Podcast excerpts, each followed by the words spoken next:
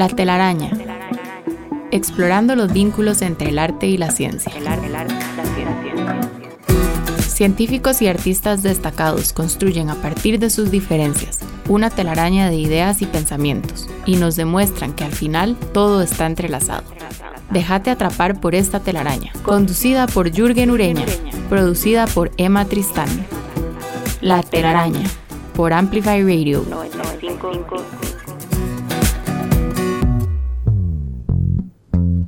Buenos días. Bienvenidos a un episodio más de La Telaraña, el programa de conversaciones entre científicos y artistas que se emite todos los lunes a las 7 de la mañana en el 95.5 FM de Amplify Radio. Soy Jürgen Ureña. Nuestro programa de hoy está dedicado a los ratones. Entre los diversos géneros de roedores que existen, el que conocemos como ratón casero es el segundo mamífero más extendido del planeta, después del ser humano. El ratón doméstico es además una de las primeras especies cuyo genoma se ha secuenciado de forma completa. En la naturaleza, los ratones son presa de varios mamíferos carnívoros, como los gatos silvestres, aves de presa, lagartos, serpientes y otros roedores. Esto hace que la vida media de un ratón difícilmente exceda los 3 meses de duración, aunque en cautiverio pueden llegar a vivir alrededor de 2 años. En la cultura popular contemporánea existen ratones célebres como Mickey Mouse, que seguramente es muy conocido por quienes nos escuchan, y fue creado en 1928 por Walt Disney. Jerónimo Stilton, que es un periodista y aventurero creado por la italiana Elisabetta Dami, y el ratón Pérez, que se encarga de recoger los dientes de leche que se le caen a todos los niños del mundo. Y creo que esto lo sabemos todos, pero también eso es algo que puede comenzar a cambiar. Eso es algo que creíamos hasta hace poco, pero una de nuestras invitadas del programa de hoy, la artista visual Gabriela Zumbado, digamos que tiene una historia distinta que contarnos. Así que aprovecho además para presentar a nuestro otro invitado, el biólogo José Daniel Ramírez, y aprovecho para darles la bienvenida y agradecerles por estar aquí esta mañana con nosotros. Muchas gracias por estar acá. No, muchas gracias por invitarnos. Un gusto estar con usted, Daniel, y con vos hablando aquí.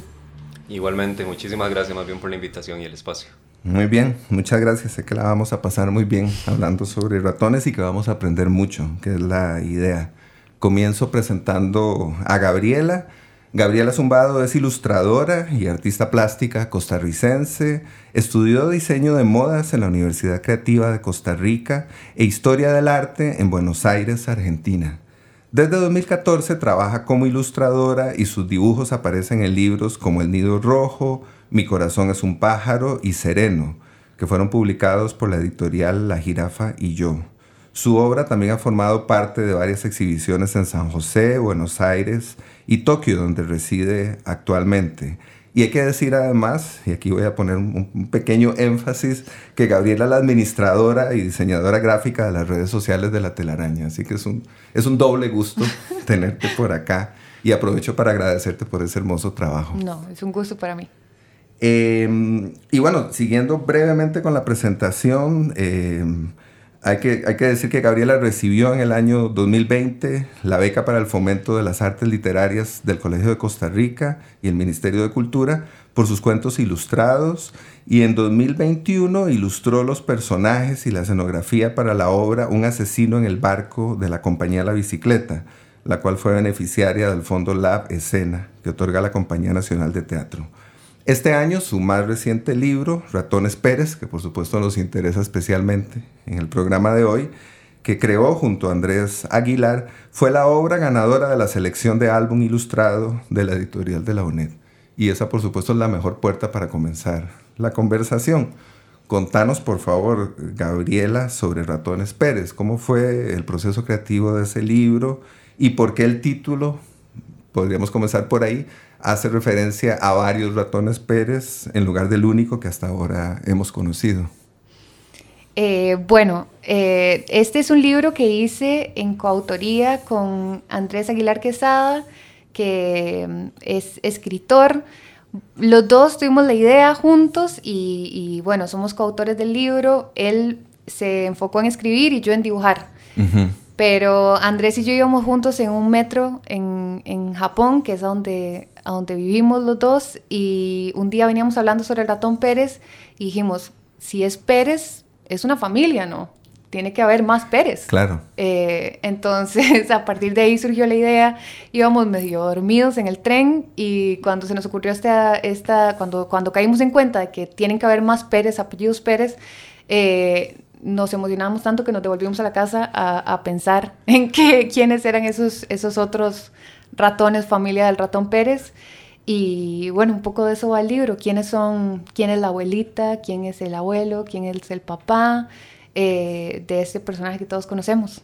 Claro, entonces en síntesis, el trabajo que hemos asignado a un solo personaje, a un solo ratón, en realidad es un trabajo colectivo y familiar. Hay toda una familia que se encarga de recoger los dientes, y no solamente de los niños, sino los dientes que se le caen a todo mundo, ¿no? Claro, porque esa fue otra cosa que hablamos Andrés y yo, como no solo a los niños se les caen los dientes, se les caen los dientes a los boxeadores, a los adolescentes que a veces en un accidente se les cae un diente andando en patineta, o a los viejitos se les caen los dientes. Entonces cada ratón de esta familia Pérez se encarga de recoger alguno de esos dientes que tal vez no les prestamos tanta atención. Claro. Como a los de leche. Sí, y es algo que no queremos ver, o no queremos contar, o no queremos considerar incluso, ¿no? La caída de los dientes es como una especie de pesadilla colectiva. A todos nos surge como una especie de vacío en el estómago cuando decimos, uy, a tal persona se le cayó un diente, o a mí se me podría caer. O es una pesadilla horrible. ¿Verdad? Sí, exacto. Que la pesadilla literal también está incluida en el libro, de esos caída de dientes en los sueños, que es terrible soñar con eso. Muy bien. Bueno, antes de presentar a José Daniel, voy a hacer una pregunta que creo que aquí corresponde, que es dónde pueden encontrar las personas que nos escuchan el libro de Ratones Pérez. Bueno, el libro se publicó con la editorial de la UNED, entonces el libro está disponible en todas las librerías de la UNED. Ok, perfecto, para que puedan ir por el suyo y descubrir a la famosa familia Pérez, que ahora, a partir de ahora, es famosa, ya no es solo un ratón. Voy a presentar a José Daniel. José Daniel Ramírez es biólogo, graduado en la Universidad de Costa Rica con una licenciatura en zoología dedicada a aspectos ecológicos y demográficos de una población específica de ratones endémicos de la Cordillera de Talamanca. Se ha especializado en mamíferos, especialmente en roedores, felinos pequeños y murciélagos de Centroamérica. Ha colaborado activamente con el Museo de Zoología de la Universidad de Costa Rica y es miembro del Grupo de Especialistas en Mamíferos Pequeños de la Unión Internacional para la Conservación de la Naturaleza. Desde 2019 ha liderado proyectos y programas de conservación con felinos pequeños y roedores endémicos, y su principal interés es la aplicación integrada de la ciencia en la toma de decisiones para la implementación de acciones de conservación que mitiguen las amenazas que enfrenta la vida silvestre en el país, sumada a la educación ambiental para informar y concientizar sobre los servicios ecológicos que brindan estos organismos, sobre su importancia en el ecosistema y las amenazas que enfrentan. Algo de eso también está en la telaraña, ese rol o esa aspiración, digamos, divulgativa, anda por ahí, así que creo que caíste en un buen lugar. Uh-huh. Otra vez bienvenido, José Daniel, muchas gracias por estar acá. Muchísimas gracias, Jürgen. Conversemos un poco sobre esas investigaciones, específicamente las que giran alrededor de los ratones endémicos de la Cordillera de Talamanca. Contanos, uh-huh, qué información de interés ofrecieron o qué queda por investigar o conocer. Sí, bueno, yo lo que estuve estudiando como parte de mi tesis para la licenciatura fue trabajando con entender un poco la diversidad y la abundancia de ratones en la parte más alta, el Cerro de la Muerte, en donde tenemos dos ambientes que dominan, que uno es el robledal y el otro es el páramo, que el páramo es esta región de... Según más que todos arbustos, arbolitos enanos, ¿verdad? Que es una región que está muy expuesta a las condiciones climáticas extremas de ahí arriba. Y queríamos entender eso, ¿verdad? ¿Dónde hay más ratones? ¿Cuáles son las especies que encontramos en uno de los dos ambientes?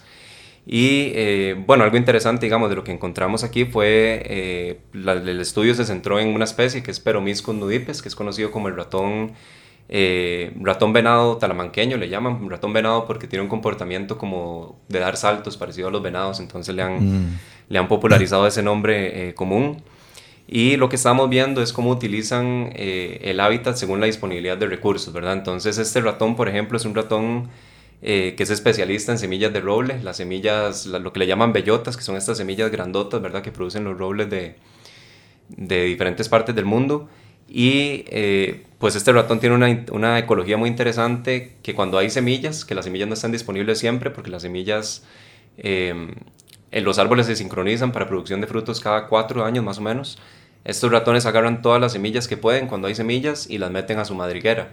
Uh-huh. Esto hace que un montón de estas semillas no sean utilizadas por los ratones, porque el ratón se muere, se lo come algún depredador, el ratón se le olvida, el ratón se llena la panza y ya no necesita estas semillas, y de ahí pues estas semillas lo que hacen es germinar, dar lugares a árboles, y básicamente el papel de estos ratones es sembrar los bosques de roble ahí arriba, ¿verdad? Igualmente en el páramo contamos con otras especies también, y pues todas tienen sus papeles, ¿verdad? Y hay especies dispersoras de semillas, papeles, especies insectívoras también, especies que se alimentan de frutos. Entonces, pues realmente es un grupo ecológicamente muy, muy diverso, el que no conocemos gran cosa, ¿verdad? Con eso que me preguntas de qué sabemos, pues casi nada. O sea, sabemos un poquito, ¿verdad? Lo mínimo. Y esto, bueno, también otra cosa interesante de esta especie es que es una especie endémica, que solo tenemos en Costa Rica y Panamá y no está en ninguna otra parte del mundo. Uh-huh. Y además de esta tenemos como 16 especies más de ratones que son endémicas, y de esos otros no sabemos así, pero si acaso sabemos qué comen o en dónde están, ¿verdad? Pero tenemos unos vacíos de información gigantescos realmente con la biología de estas especies. Sabemos poco, pero lo que sabemos, al menos a mí, me resulta fascinante, ¿no? Eso del ratón venado que siembra un poco sin querer. Yo estoy seguro de que Gaby está ahí desde el momento en el que mencionaste ratón venado. El ratón venado me encantó, sí. ¿Verdad? Los ratones agricultores. Sí. Sí, sí. Antes, bueno, estuve hablando con Gaby antes del programa. Le estaba mostrando también un ratón que es insectívoro, uh-huh. Que también es o sea, tenemos cosas muy bonitas, ¿verdad? Es a mí algo que tal vez que me disgusta un poquito, ¿verdad? Es como a nivel nacional, ¿verdad? Sabemos súper bien los niños de la escuela identificar animales de África, por ejemplo. O sea, vos le pones un león, una jirafa a cualquier chiquito, y adultos también, y todo el mundo sabe cómo se llaman, en dónde viven, si son especialistas en tal alimento o lo que sea, ¿verdad? Todos lo saben súper bien.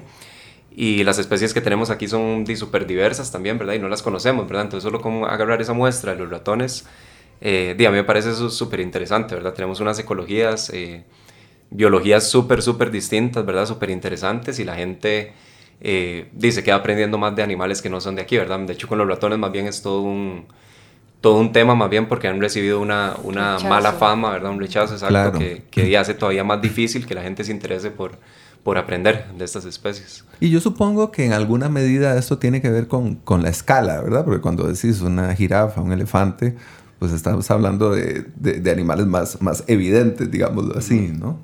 Sí, totalmente, ¿verdad? Evidentemente sí, es mucho más fácil, estudiar una danta o estudiar un mono en términos de eso, ¿verdad? El tamaño, de que vos tal vez desde una distancia prudente de no alterar el comportamiento de la especie, vos lo puedes observar con binoculares o algo, y ya con eso uno saca notas súper interesantes, ¿verdad? De lo que come o no sé, de comportamientos.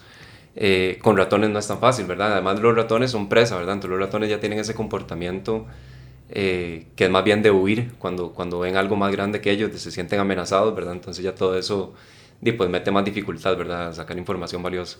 Claro. Bueno, yo le preguntaría a Gaby, a propósito de su libro, que de alguna manera también cumple con ese propósito que menciona José Daniel, de alguna manera acerca a los ratones a los niños.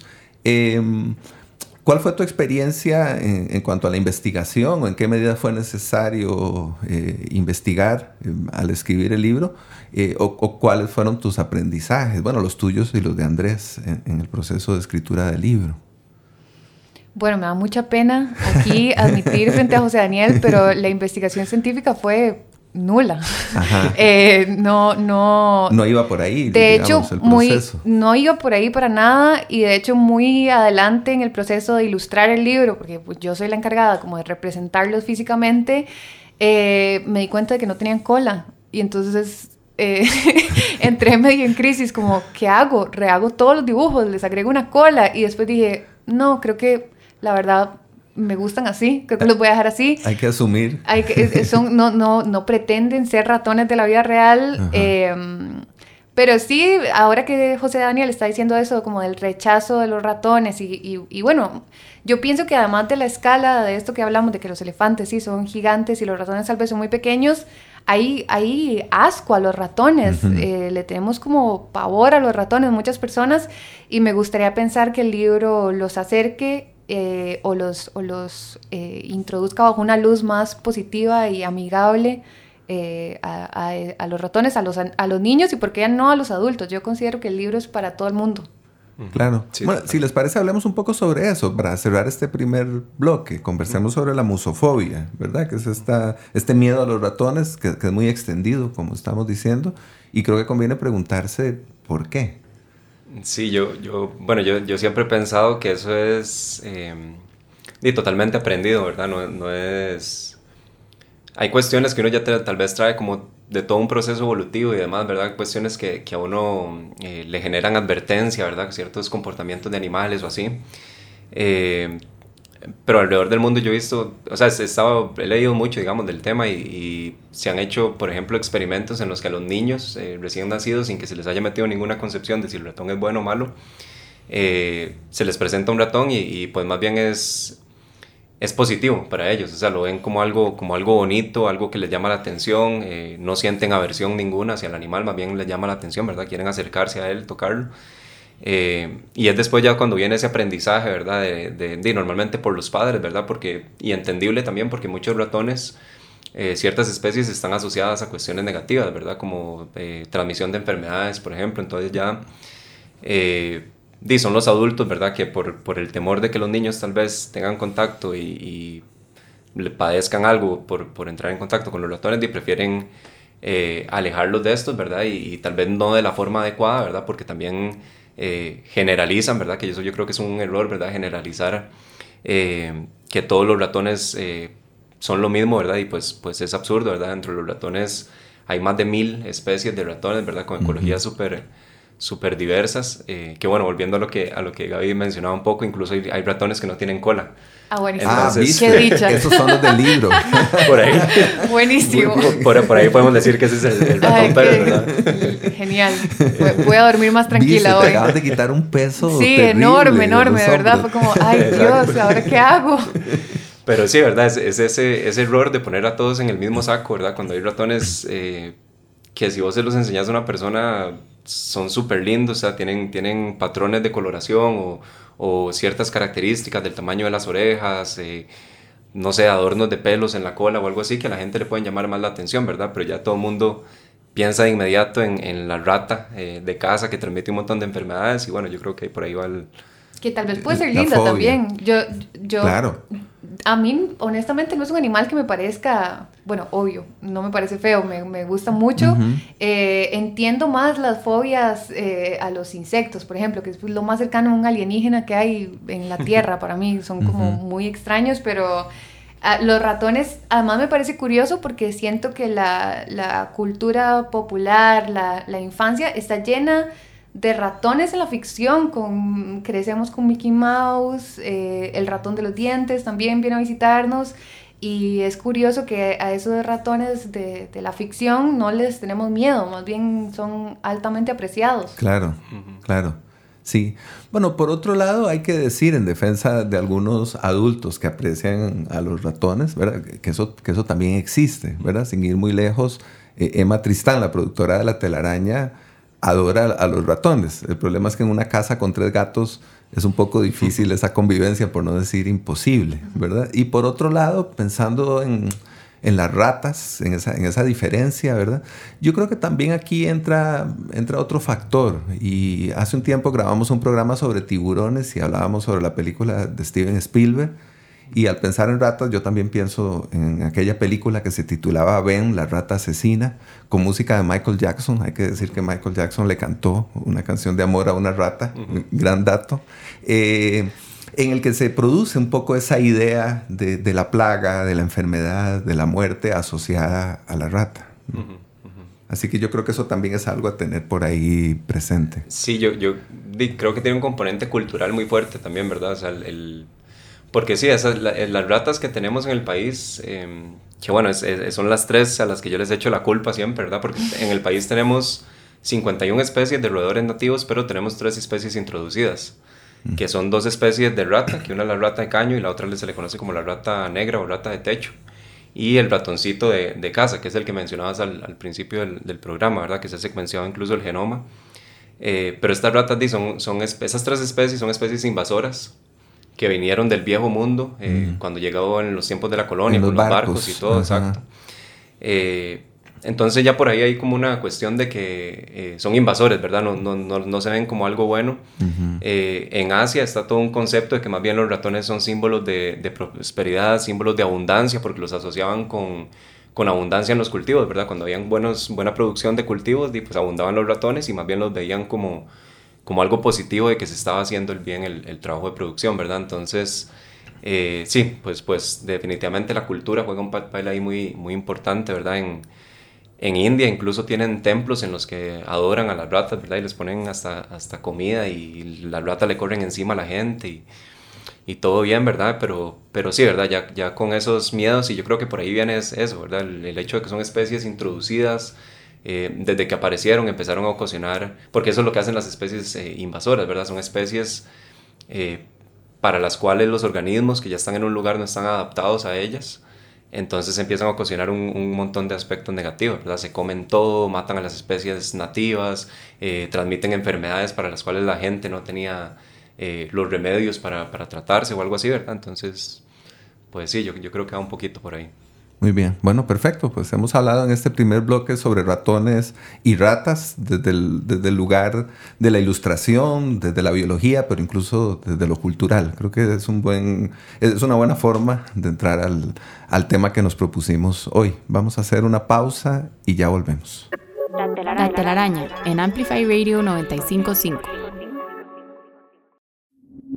Vínculo y tejido, arte, ciencia, trampa. Los hilos que conectan la vida de nuestros invitados construyen La Telaraña en Amplify Radio 95.5. Hola, estamos en Una Telaraña que hemos dedicado a conversar sobre ratones con la artista visual Gabriela Zumbado y el biólogo José Daniel Ramírez. Le solicitamos a Gabriela una canción y nos propuso escuchar El ratón vaquero de Cricri. Escuchemos.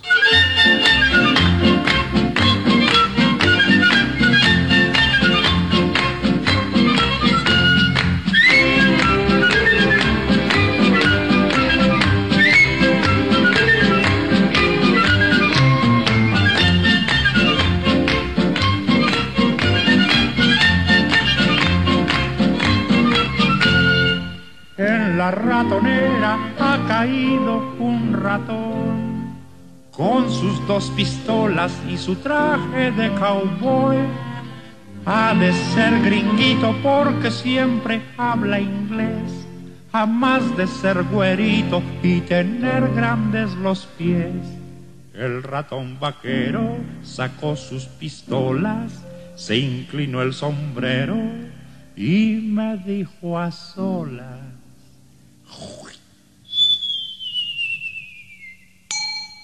"What the heck is this house for a manly cowboy mouse? I want you, let me out, and don't catch me like a trout." Con que sí, ya se ve que no estás a gusto allí, y aunque hables inglés, no te dejaré salir.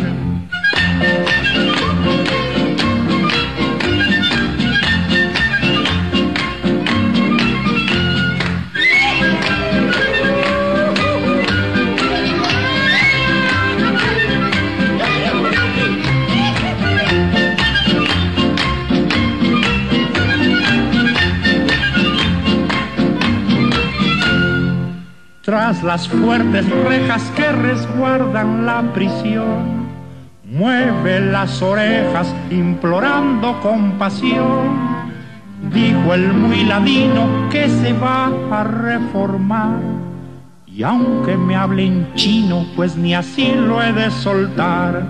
El ratón vaquero tiró 2 balazos, se chupó las balas y cruzó los brazos.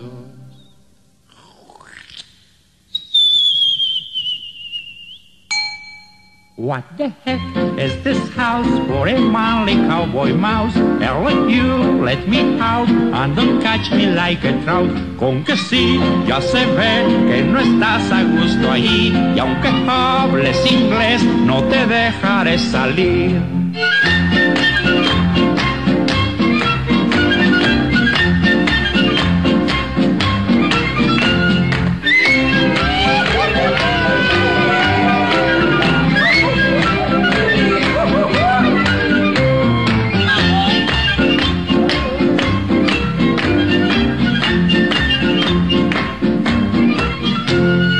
Acabamos de escuchar El ratón vaquero, interpretada por el compositor mexicano Francisco Gabilondo Sole, que es mejor conocido como Cricri.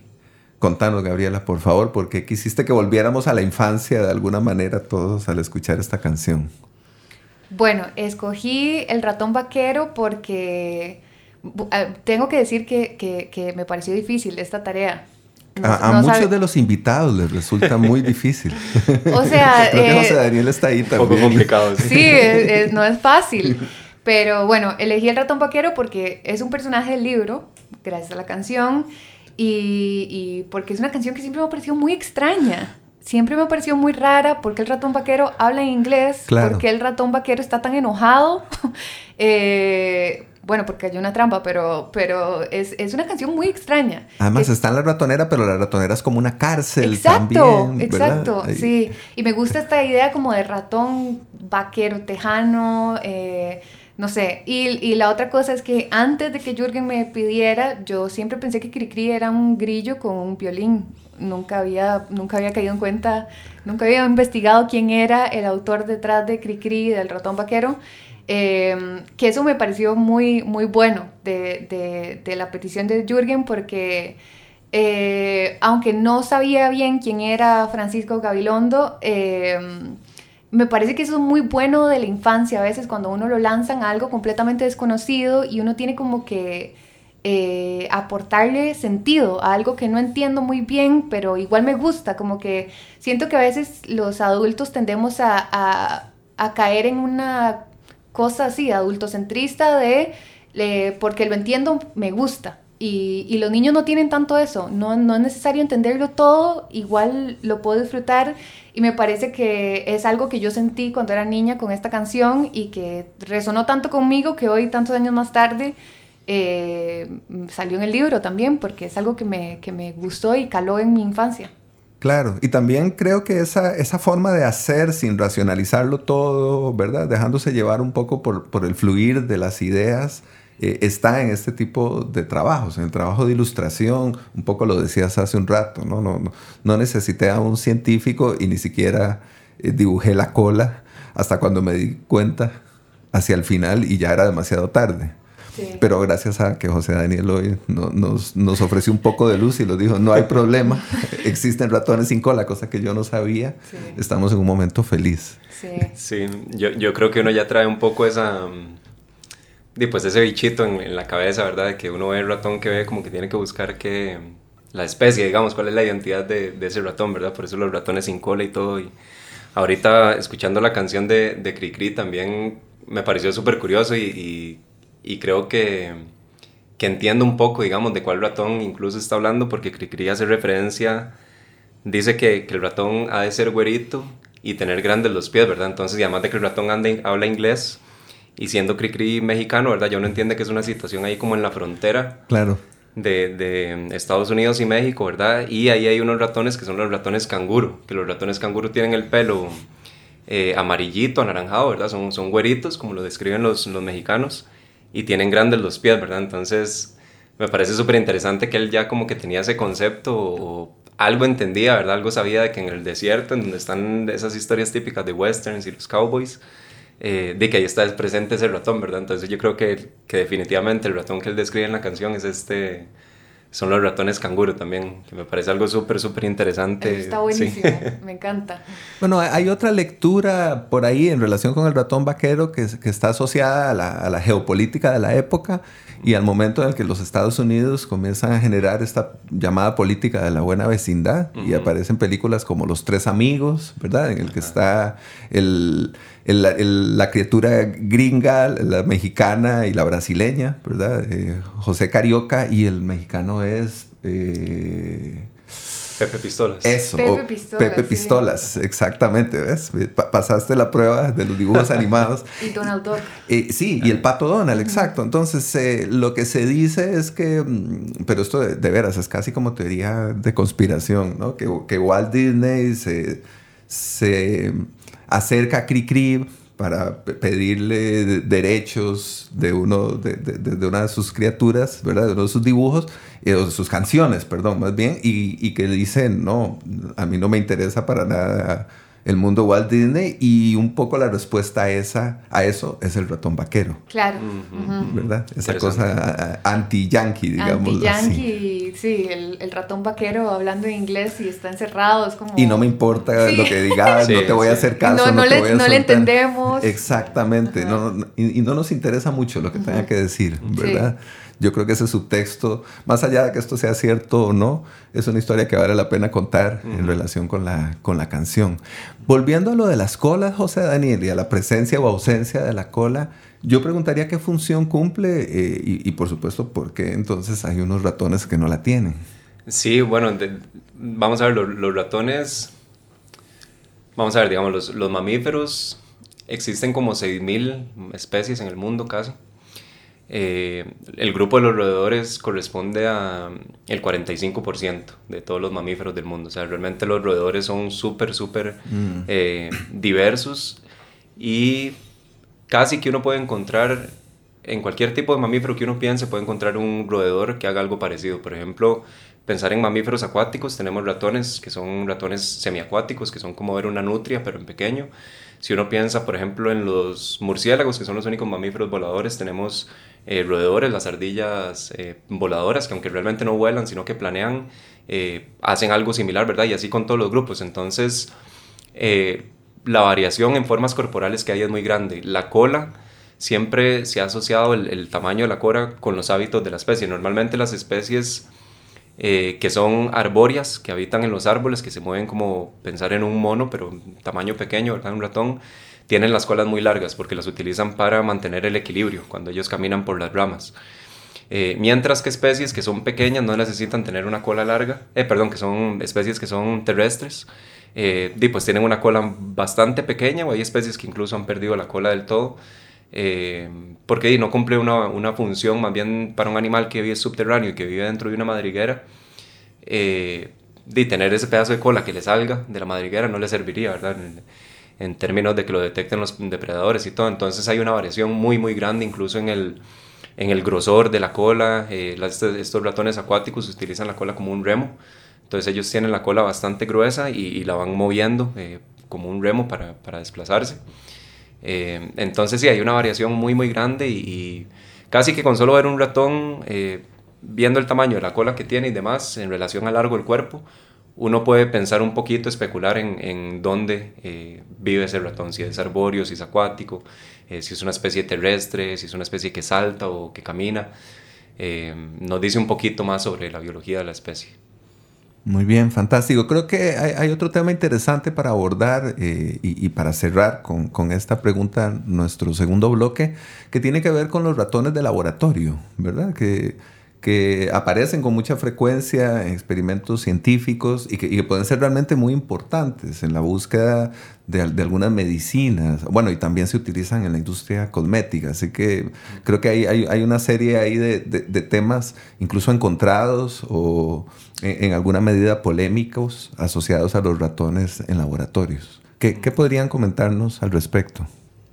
Bueno, los ratones, sí, es cierto, que sí, en toda la industria, ¿verdad? De los laboratorios y demás para producción, son los modelos más utilizados, ¿verdad? Definitivamente, más que conejos, que monos o cualquier otro tipo de organismo que se utilice, los ratones son el número uno por mucho.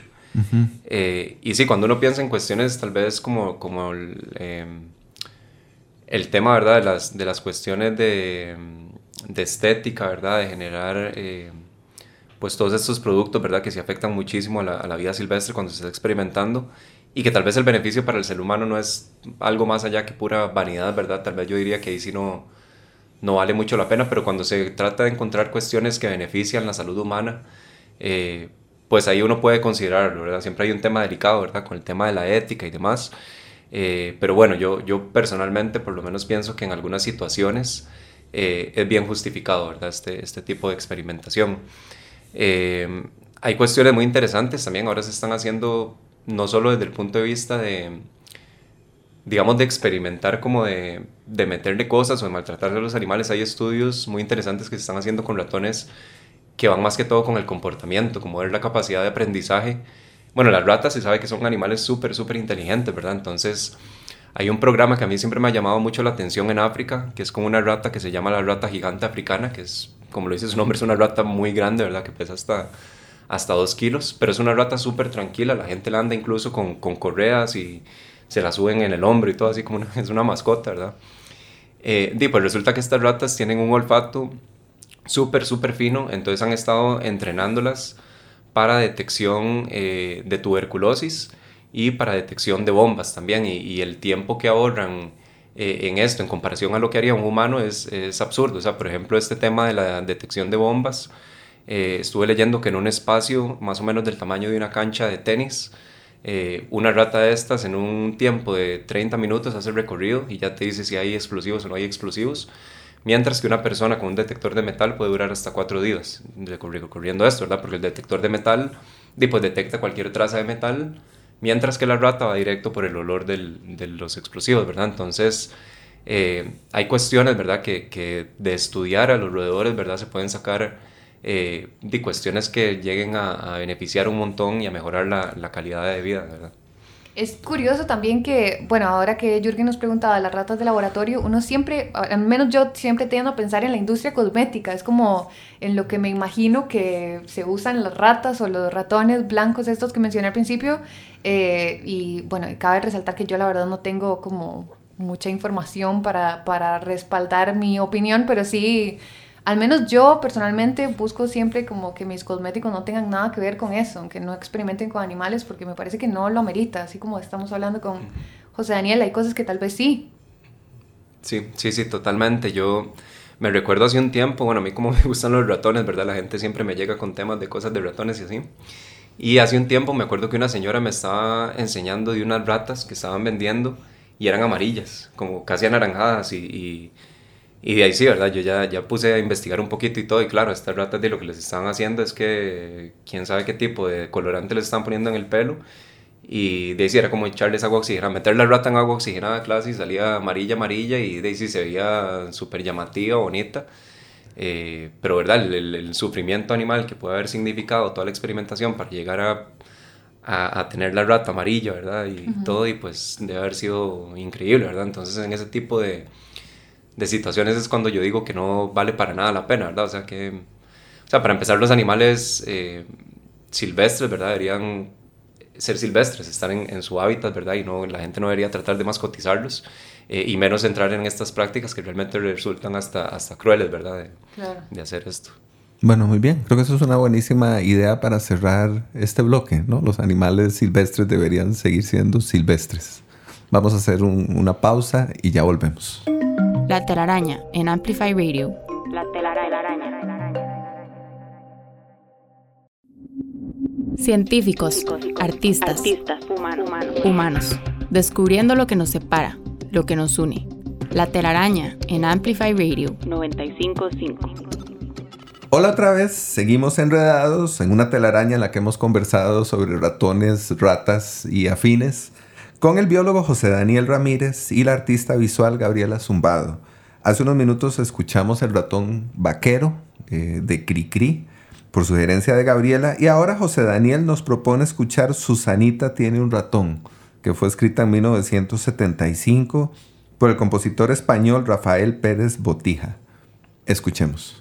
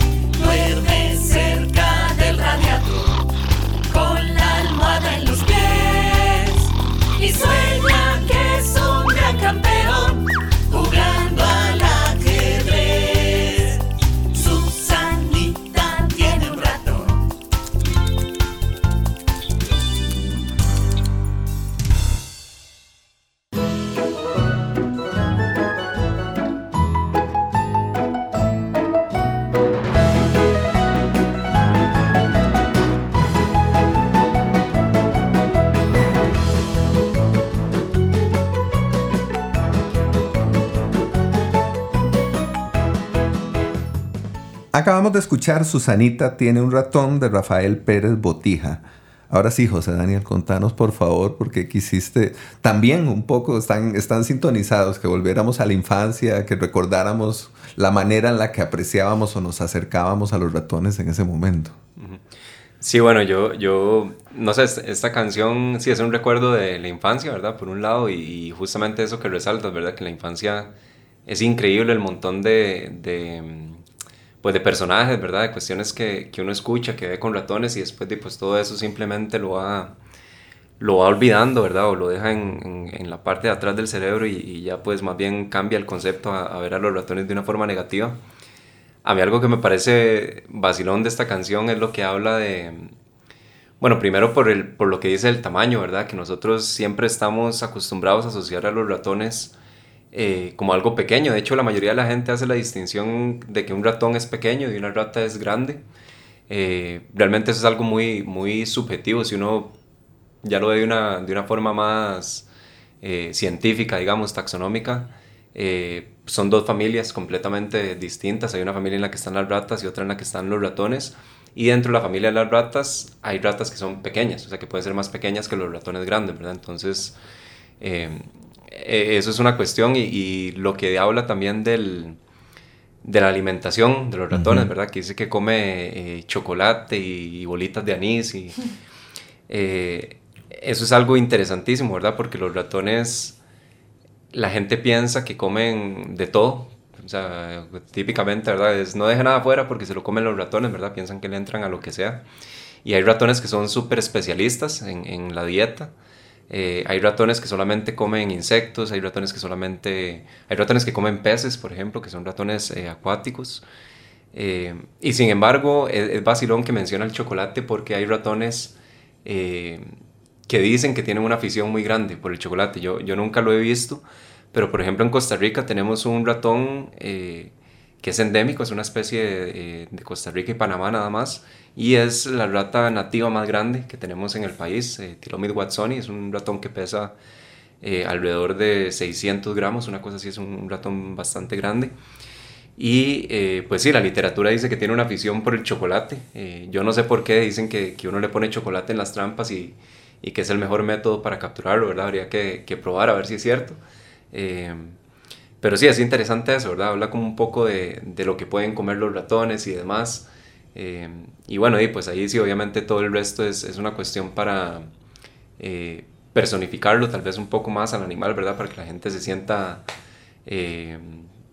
pues más relacionado con el animal o algo, pero sí, ese es las dos cosas que rescato de esa canción es eso, ¿verdad? El tema del tamaño de los ratones y también el tema de la alimentación, ¿verdad? Que da para conversar un poco al respecto. Claro.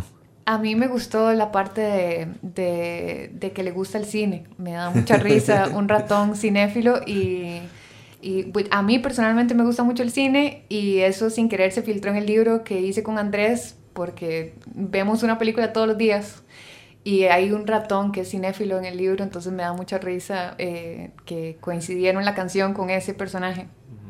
Bueno, y no lo sabemos, pero es cuestión también dentro de estos procesos experimentales que menciona José Daniel, ya no solo se trata de darle chocolate, sino de ponerlo delante de una película. Tal vez realmente aparezcan los ratones cinéfilos, no se sabe, ¿no? Sí. O si no, habrá que crearlo, ¿verdad? Digo, está en el libro, lo acabas de decir, pero incluso desarrollarlo como personaje, ¿verdad? En la cultura popular, me parece. Claro. Digo, a mí esto me hace preguntarme o preguntarles justamente sobre los ratones en la cultura popular. Ahora mencionamos algunos, estoy recordando en este momento a Super Ratón, que no habíamos mencionado, por ejemplo.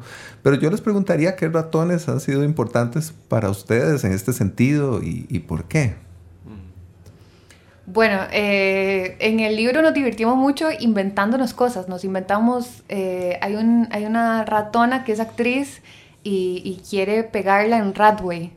Y es fanática de Rata Hayworth, que es un jueguito de palabras con Rita Hayworth. Claro. Ese tipo de cosas nos divertimos mucho inventándolas y sí, realmente de la cultura popular creo que el que se filtró más en el libro fue el ratón vaquero de la cultura popular.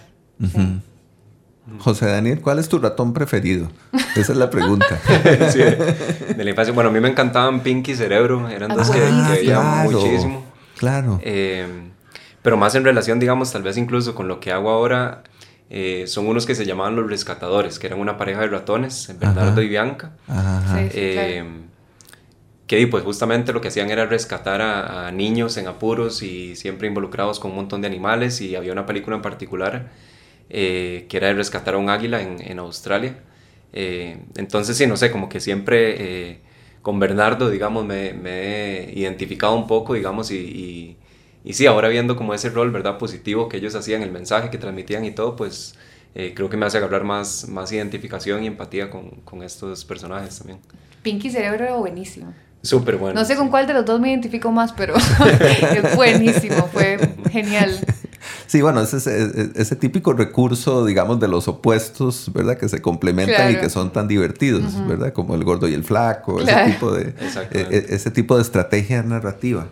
Y hay en el libro de Ratones Pérez también una conexión importante con los dientes, ¿verdad? Por supuesto, los ratones Pérez se dedican a recoger los dientes que quedan por ahí perdidos por el mundo. Y eso me hace pensar también en los dientes de los ratones, ¿verdad? Que son tan importantes. Incluso leí recientemente que hay un tipo de ratón cuyos dientes nunca dejan de crecer. Sí, bueno, de hecho, en ningún roedor dejan de crecer los dientes. Los dientes frontales, los incisivos y justamente ese diseño craneal y el diseño dental de los roedores o sea, se traducen en el éxito que han tenido realmente porque bueno, eso que les contaba antes, ¿verdad? Que hay un gran número de ratones, ¿verdad? Eso es, se refleja en ese éxito, ¿verdad? Y lo que pasa es que los ratones, la evolución los ha llevado a una disminución en el número de dientes. De hecho, a mí me parece... Estuve pensando un poco y me parece súper curioso como cómo puede haber nacido toda esta historia, digamos, del ratón Pérez. Por eso, porque los ratones son animales que tienen pocos dientes en la boca. O sea, los ratones, los que tenemos en el país, tienen 16 dientes, que es justamente la mitad de los dientes que tiene uno en la boca. Entonces es curioso, ¿verdad? Que tal vez no sé si podrá haber nacido por ahí la historia del ratón Pérez de que agarran ratones agarran dientes, perdón. Porque les hacen falta. Por el hecho de que tienen pocos, ¿verdad? Ajá. Sí, no sé, podría ir por ahí. O porque les crecen siempre, porque también es como una celebración aunque uno le crecen dientes nuevos, ¿verdad? Cuando... Bueno, yo he pensado también que es fácil para un ratón subirse en la cama y dejarle algo debajo de la almohada, pero tal vez esto que dice Jürgen de que siempre crecen... Podría ser, sí, incluso los ratones de hecho no tienen dientes de leche. Los ratones nunca pierden los dientes, ellos nacen sin dientes y los primeros días pura leche, ¿verdad? Se amamantan de la madre y como a los 10, 15 días ya les salen los dientes y son dientes fijos. Y sí, el poder de ese de los dientes de los ratones es que ellos lo que tienen es que los incisivos, que se llaman los dientes frontales, están cubiertos por una capa de esmalte muy fuerte en la cara frontal y en la parte de atrás lo que tienen es dentina. Entonces la dentina es mucho más suave que el esmalte, entonces eso hace que cuando ellos se vayan alimentando el diente se va desgastando de una forma dispareja, se gasta más en la parte de atrás que en la parte de adelante y eso hace que les quede una forma como de cuña, como un cincel básicamente. Y eso es lo que hace que los ratones tengan uno de los poderes de mordida más impresionantes, ¿verdad? Y pueden... Bueno, las trampas que utilizamos para capturar a estos ratones vivos son unas cajitas metálicas, se llaman trampas Sherman. Estas cajitas metálicas tienen adentro un ganchito que sostiene la puerta para que el ratón entre, se activa el mecanismo y se cierra esa puerta, pero ese ganchito queda sobresalido adentro de la trampa y hay ratones que cuando uno los deja mucho rato adentro de la trampa se comen esa estructura de metal, ¿verdad? O sea, con los dientes pueden destruir aluminio, pueden destruir maderas durísimas, pueden atravesar casi que paredes incluso, ¿verdad? Entonces, sí, los ratones todo, de verdad, es con el tema de los dientes, ¿verdad? Eso es lo que les ha dado el gran éxito y les ha dado esa diversidad también de alimentos, ¿verdad? Que pueden adquirir del ambiente. Eso del cincel suena como que ese es el ratón escultor. El ratón escultor, claro. No, y fuera de micrófonos... José Daniel me mostró al ratón boxeador que está boxeando, está peleándose con una mantis religiosa porque es un ratón que come insectos y son casi del mismo tamaño y se pelean como, a puñetazos. Bueno, yo creo que de aquí van a salir no 2 o 3, sino como 30 libros. Sí, yo veo que cada vez más y más personajes. Exacto, conforme entramos en la conversación van apareciendo nuevas ideas, nuevos personajes. Bueno, muy bien, fantástico. Creo que por acá lo podemos dejar. Vamos a hacer una pausa para volver a nuestro último bloque de programa. Ya venimos. La Telaraña, en Amplify Radio 95.5. Vínculo y tejido, arte, ciencia, trampa. Los hilos que conectan la vida de nuestros invitados construyen La Telaraña. En Amplify Radio 95.5. Hola, bienvenidos al último bloque de Una Telaraña en la que hemos conversado sobre ratones, ratas y otros temas alrededor de los ratones y las ratas con la artista visual Gabriela Zumbado y el biólogo José Daniel Ramírez. Nuestros invitados ausentes de hoy son 2, son hermanos, son Jacob y Wilhelm Grimm, los famosos hermanos Grimm, que nacieron en Alemania en 1785 y 1786 respectivamente, y que se recuerdan generalmente por su trabajo como filólogos, mitólogos, investigadores culturales y escritores que se dedicaron a coleccionar una serie de relatos del folclore europeo.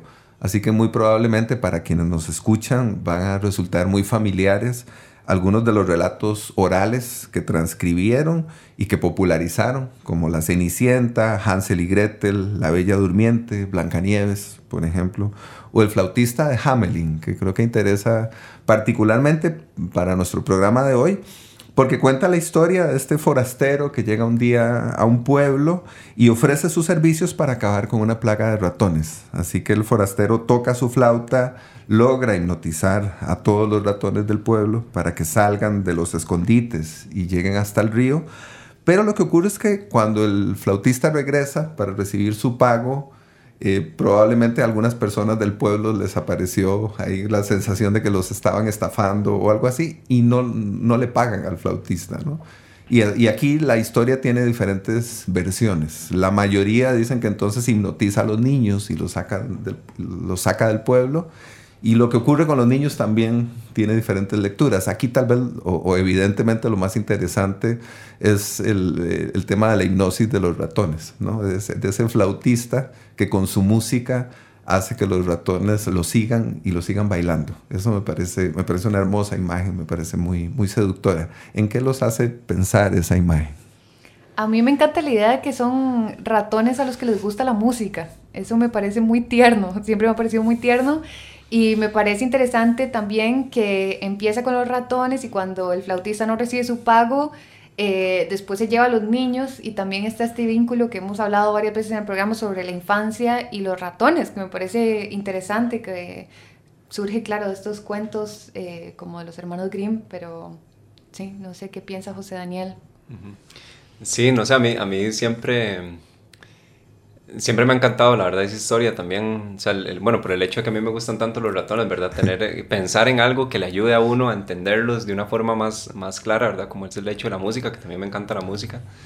Me parece algo increíble, ¿verdad? Sería un deseo mágico, ¿verdad? Eso es que le gustaría pedir a uno en algún momento, ¿verdad? Que para uno como investigador de ratones, pues sería una herramienta increíble, ¿verdad? Y bueno, también sin irse mucho de la realidad, creo que este tema también, en relación con lo que hablaba antes, ¿verdad? Por ejemplo, estas ratas que se entrenan para descubrir explosivos o para cuestiones que beneficien al ser humano, ¿verdad? Y pues eso es una forma tal vez moderna de hacer esa hipnosis, ¿verdad? De cómo se puede manejar, controlar de cierta forma a los organismos, ¿verdad? Para que hagan algo en beneficio de uno, ¿verdad? Entonces, tal vez este tipo de investigaciones, ¿verdad? Por sacar cuestiones beneficiosas, interesantes en base al comportamiento de los roedores o de los ratones, puede verse como una forma de hipnosis moderna, ¿verdad? Un flautista de Hamelin moderno o alguna cuestión así, ¿verdad? Pero sí, la historia siempre me ha encantado, todo el tema de... Tengo que leer más al respecto, digamos, porque yo sé que hay todo un tema con los niños después que... de las diferentes versiones y todo. De hecho, es que he escuchado que hay unas historias así como súper oscuras de lo que pasa y demás. Esta tiene un final medio oscuro. Bueno, es que creo que hay variantes. Ese es justamente el tema. Precisamente para quitarle oscuridad, creo, alguna de esas versiones. Para adaptarlas a los niños. Sí, exacto. Después dicen, no, se los llevó, pero luego los devolvió. Los devolvió, exacto, sí. Dicen, pero no. Hay una versión donde los ahoga. Ah, los ahoga en el río. Sí. Igual que los ratones, ¿no? A los ratones, sí. Uh-huh. Sí. Pero a los niños también. No sé, la verdad que la versión que leí, sé que ahoga a los ratones como para terminar con la plaga. Ajá. Sí. Ok. Bueno, eso sí, eso también yo lo sabía y me parece cruel, sin duda. Sí. Pero luego está la historia de qué hace con los niños y hay unas versiones, oscurísimas, ¿no? Sí. Y por otro lado, pensando en los ratones y la música, yo he visto por ahí algunos videos en los que se ve, les pone música de Queen, y aquí hay todo un tema porque en este programa parece que el programa y Queen están asociados, y veo ratones moviendo la cabeza un poco como rockeros mientras escuchan a Freddie Mercury. No, así que hay cosas ahí, ¿no? Sí. Bueno, algo muy interesante y que la gente ignora de los ratones en general y más aquí en Costa Rica. En Costa Rica tenemos dos especies que son ratones cantores, que son justamente este que estábamos viendo boxeando contra la mantis religiosa. Ellos son... Es un cantor boxeador. Es espectacular porque es un ratón que es, para empezar, es diurno. Es un ratón que está activo de día. La mayoría de los ratones son nocturnos. Es un ratón que come insectos y es un ratón que canta y lo interesante de este canto, o sea, obviamente no es un canto tal cual como lo conoce uno, es un silbido, pero sí es un silbido bastante elaborado. Y lo interesante de eso es que uno lo puede escuchar. La mayoría de los ratones emiten sonidos ultrasónicos, uh-huh, justamente para que uno no los escuche, para que los depredadores no los detecten. Pero a este ratón como que no le importa. Él nada más quiere comunicarse para buscar pareja o para comunicarse para defender territorio. Entonces por eso es que él canta. Pero sí, es algo increíble. Entonces ya en YouTube hay algunos videos súper divertidos que le ponen como un montaje, que le ponen como un microfonillo donde llega el ratón a cantar, porque es un ratoncito, él se para en dos patas, en las patas traseras, y vuelve a ver para arriba para cantar. Entonces queda como en posición como un ser humano, ¿verdad? Cantante, exacto. Entonces le ponen un microfonillo, le ponen hasta como hielo seco y sale todo el humarascal ahí, todo así como si fuera una estrella de rock. Sí, súper divertido, pero verdad, es una de esas cuestiones que uno ignora, y tenemos una especie en el país que es súper llamativa. O sea, esta especie, cualquier persona lo ve con ese comportamiento del canto y llama demasiado la atención, ¿verdad? Y es, tal vez es una de esas cosas con las que uno puede entrarle de una vez a la gente cuando va a hablar de ratones, ¿verdad? Para cambiarles de una vez la cara que tienen, ¿verdad? Hacia ese grupo que es tan estigmatizado. Bueno, no, yo estoy seguro, e insisto sobre esa idea, estoy seguro de que algo va a ocurrir a partir de este conocimiento que tiene José Daniel sobre ratones y de la intención o la idea de mostrarlos y darlos a conocer de otra forma. Pensando en música y en el tercer tema musical de nuestro programa de hoy y en relación con El Flautista de Hamelin, yo les propongo que escuchemos el tema musical compuesto por James Horner para la adaptación cinematográfica de 1985 del Flautista de Hamelin. Escuchemos y al regreso venimos a cerrar nuestro programa de hoy.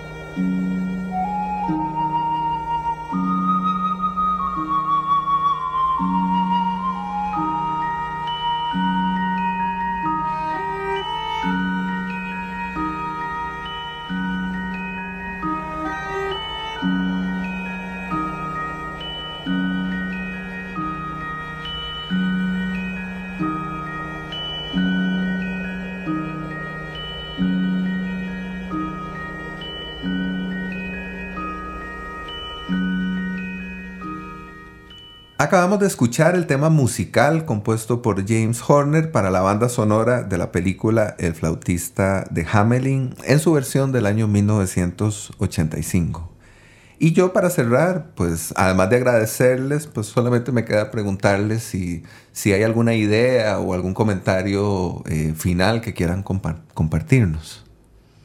Bueno, yo estoy muy agradecida con los dos. Ha sido muy lindo hablar y también me ha parecido muy lindo porque se me han aclarado dudas que tal vez no investigué de previo al libro, pero que ahora hablando con José Daniel, que sabe del tema, me quedan más claras de los ratones, y me alivió muchísimo cuando me dijo que hay ratones que no tienen cola. Entonces, sí, nada, me estoy muy agradecida por participar del programa. No, igualmente, súper agradecido por el espacio y me ha encantado cómo ha estado el programa. Muy agradecido realmente con el trabajo que hicieron Gabriela y Andrés, porque cuesta realmente encontrar materiales educativos que pongan a los ratones como que los presenten de una forma amigable, ¿verdad? Creo que eso es algo súper, súper positivo, ¿verdad? Y que es un libro muy bonito para los niños. Y bueno, sí, con todo lo que hemos hablado, yo creo que sale hasta material para Ratones Pérez 2, ¿verdad? En un tiempo. La venganza de los Ratones Pérez. Y no, bueno, incluso hablando con Gabriela, ya estamos pensando a ver si se monta una colaboración o algo, ¿verdad? De sacar materiales también en todo este tema de educación ambiental en torno a este grupo. Fantástico. Que es un grupo que padece mucho en términos de conservación, ¿verdad? En Costa Rica, bueno, es interesantísimo que en Costa Rica, a pesar de ser un país tan pequeño, tenemos una diversidad de mamíferos bastante grande. Tenemos cerca de 250 especies de mamíferos. Dentro de todos estos hay 30 especies que son especies endémicas, que son especies que no existen en otra parte del mundo más que aquí. Algunas se comparten con Panamá por la Cordillera de Talamanca o compartidas con Nicaragua en las llanuras del norte, pero la mayoría, ¿verdad?, solo están aquí en el país, y son especies que si no se protejan aquí van a desaparecer. Y dentro de estas 30 especies, 21 especies son roedores. Uh-huh. Entonces, ¿verdad? Es un componente importantísimo. Aquí las 3 especies introducidas han venido a generar una mala fama y malos conceptos en torno a las especies silvestres, y la gente mata a las especies silvestres como si fueran cualquier cosa. Claro, hay un tema con lo de las plagas y demás. Obviamente los ratones pueden volverse problemas en ciertos ambientes, ¿verdad? Pero sí que quisiera como que la gente se lleve un poco ese tema, ¿verdad? De que no todos los ratones son para meterlos en el mismo saco, ¿verdad? Hay ratones que son súper especialistas en sus actividades, ¿verdad? En su ecología. El tema este de los ratones insectívoros, por ejemplo, en los cultivos, los ratones insectívoros se meten y la gente pone veneno para matarlos, pero ahí no saben que probablemente este ratón realmente es un refuerzo más bien a los venenos que ponen, ¿verdad? Porque más bien este ratón es una ayuda, exactamente. Está favoreciendo los cultivos. Está comiéndose las plagas, más bien que hay en los cultivos, y él realmente no es una plaga, es un controlador de plaga, ¿verdad? Uh-huh. Entonces, la gente, hace falta compartir información, ¿verdad? Y que la información le llegue a la gente adecuada para tomar decisiones que mejoren la situación de nuestra vida silvestre, ¿verdad? Porque con estas especies, como les decía, de la mayoría realmente no se sabe nada de qué comen, de dónde viven, cuál es su papel en el ecosistema, ¿verdad? Y ante la situación que se vive actualmente, ¿verdad? Es una crisis de biodiversidad, ¿verdad? Que la biodiversidad se está perdiendo de una forma acelerada, porque creo que es bueno que la gente se lleve también ese mensaje, ¿verdad? De que estos organismos tienen un papel positivo, por algo están en el ecosistema, ¿verdad? Por algo han evolucionado y han aparecido, y deberíamos hacer esfuerzos por generar información y por protegerlos también. Bueno, fantástico. Uh-huh. Cerramos nuestro programa con un mensaje claro y hermoso, y con buenas noticias en relación con lo que podría ocurrir a partir de este programa. Así que mejor que mejor. Muchas gracias otra vez por estar aquí. Gracias también a Daniel Ortuño, que nos acompaña siempre desde la cabina de grabación. A Emma Tristán, la productora de La Telaraña. Y a las personas que nos escuchan todos los lunes a las 7 de la mañana en la frecuencia del 95.5 de FM de Amplify Radio, o a quienes nos escuchan después, porque el programa queda en las plataformas de la radio y de Spotify, así que después pueden escuchar cualquiera de los 69 programas que hemos emitido hasta ahora, que no son pocos, la verdad, y que nos entusiasma mucho que el proyecto haya avanzado y llegado hasta acá. Soy Jürgen Ureña, muchas gracias por escuchar La Telaraña. Buen día y hasta pronto.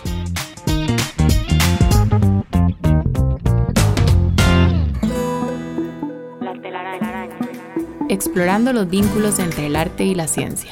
Conducida por Jürgen Ureña. Déjate atrapar el próximo lunes a las 7 de la mañana por La Telaraña. En Amplify Radio 95.5.